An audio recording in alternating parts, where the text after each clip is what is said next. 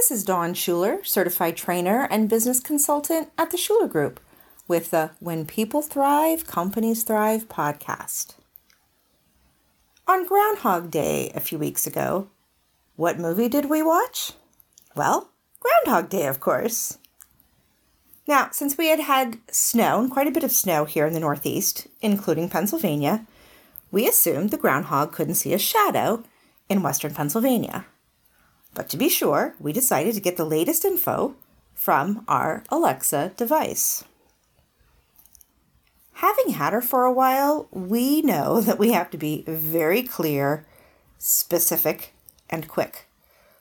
See, if you pause too long, then she gets confused and automatically answers, "I don't know that." As a game, and because we train others on effective communication, we try to nail the questions we ask Alexa the very first time. It seemed pretty easy with regard to figuring out what happened in Punxsutawney, Pennsylvania. Did the groundhog see his shadow?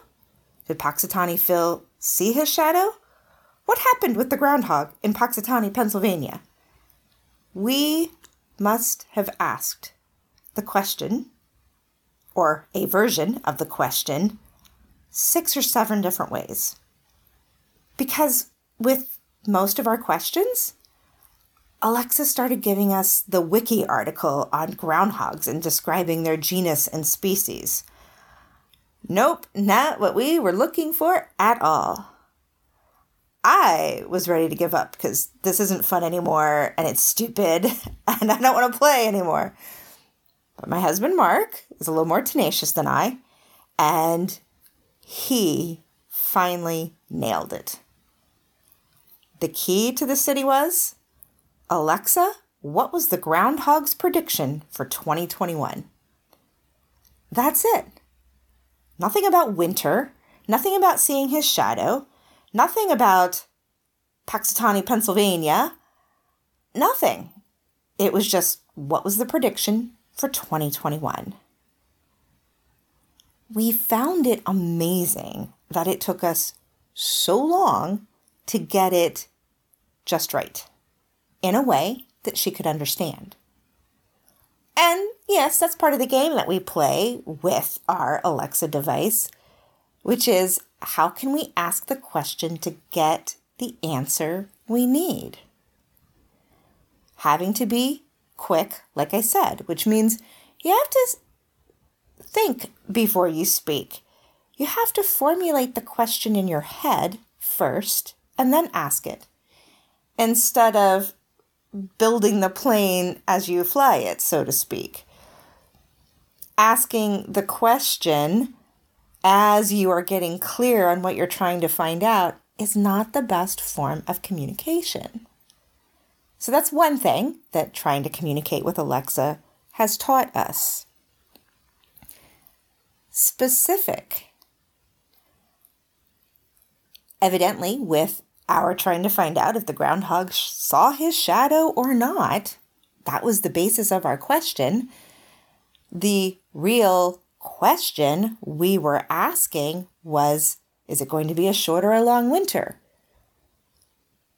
That still wasn't specific enough for Alexa. She needed the year, the time frame, which is now, and the real question is, what did the groundhog predict? Forget about shadow, forget about short or long winter, just what was the prediction? And then that clear piece we have found, especially with Alexa, is needing to enunciate clearly. There have been times where I have asked a question and she completely gets it wrong, as in she doesn't understand or she misunderstands the words that I've said. And what's funny about that is I will ask a question. She'll say, I don't know that. Mark will come in, ask the question the very same way, clearly enunciating, as did I, and she'll answer him. Whatever. That's part of why this is a game. Now, with Alexa, she's an AI tool. And so there are definitely somewhat strict parameters on what she understands. When we're communicating with humans, we don't have some of those parameters, and we might forget that there could be any parameters. Our experience in communicating with our Alexa device, or if you have Siri, or if you have a Google Pixel, whatever AI tool you might have access to and actually use, it really is a fitting metaphor for communication in general. In the episode where I talk about two of the tools we use, one of them being the Groundhog Day exercise, in the other one, with Purpose Outcome Method, we give an example of how people have different views on things. So in our training, when I ask people, define the word a few, as in a few days or a few people. How many is that? And there are all sorts of answers.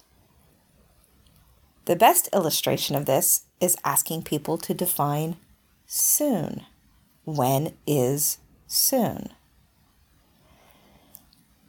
So you see, it's not just our AI devices that might have difficulty understanding what we mean. It could be other humans, and most often is.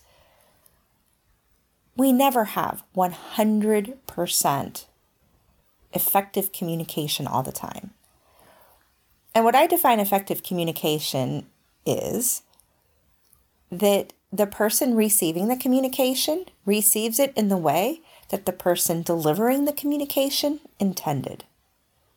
And I say soon, and what I really mean is by close of business today.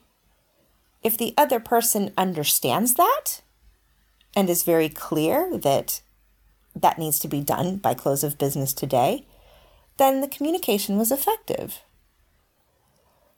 But if I say soon and the other person receives that as within a few days, by the end of the week, for example, and again, I've really meant by close of business today, then my communication was not effective because it was not received in the way I intended.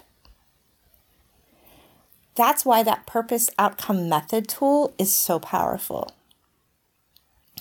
But in terms of communication in general, without needing to go into what's the purpose of this conversation we're having and what's the desired outcome, a really quick exercise is to mirror back. So if I understand you want this report done soon, if somebody mirrored that back to me, it might set off a flag as, wow, I don't even know what I mean by that. Maybe I should be more specific. Getting clarity is something that the recipient can do. Because effective communication is a two-way street. If I'm communicating something to you, it is not 100% my responsibility to make sure you have received it the way that I intended. Because there's another part of that equation. There's you. It is also your responsibility to make sure we're on the same page, that you've received this communication in the way that I intended it. Hence, why the mirroring exercise is effective, because it makes that communication a two-way street. You might be surprised at all the places that you need to effectively communicate. Everything from an email, a meeting, a communication with your spouse about going to the grocery store, a communication with members of your household about cleaning their rooms, a long report, a proposal, a strategic document. All of these are examples of communication. And you can take yourself through a pretty quick process to make sure you are communicating effectively. Number one, get really clear on what you're trying to communicate. If you're asking a question, what is that question? As clear as you can make it. If you're making a request, what are the parameters of that request? What are you actually asking for? Number two, I mentioned parameters in number one. Well, number two is figuring out, are there parameters? Is there a deadline? Are there requirements like font sizes, completion? For example, is this a draft or is this the final version? Is there a deliverable involved? What are the expectations? If you're talking to your teenager and your request is that he clean his room, what does clean mean? What are the parameters? Does it mean spotless? Or does it mean that maybe that 3-foot pile of laundry that you swear just moved should be dealt with, as in washed, dried, folded, put away, hung up in the closet? See what I mean about the parameters and being very specific? And number three is making sure that number one and number two have been received the way you meant them to be by the other person. You can ask for feedback. What did I just ask? What is your understanding of what it is I'm looking for, I'm needing, I'm asking, etc.? You may find that when the recipient of your communication responds that perhaps you weren't clear enough, so you need to get more clear, and perhaps you thought you wanted something or you wanted it in a way that actually you don't really need it in that way. That's why communication is not just a monologue. It should be a dialogue, or among multiple people if we're talking more than two. It's thinking you want something one way, but then as you have that conversation, you realize maybe it's not practical, or maybe you don't need it in quite that way. Or somebody starts asking questions to help you get clearer because you weren't as clear as you could have been. Maybe you didn't realize you weren't as clear as you could have been. And so you start co-creating with the other person in this conversation about what you really need. So one, think ahead of time, get as clear as you can. Two, what are the parameters? And three, was that information appropriately and properly received by the receiving party? If you'd like more information on how we can help you and your organization communicate more effectively, please do not hesitate to reach out to us at www.theshulergroupllc.com. Until next time, may you thrive.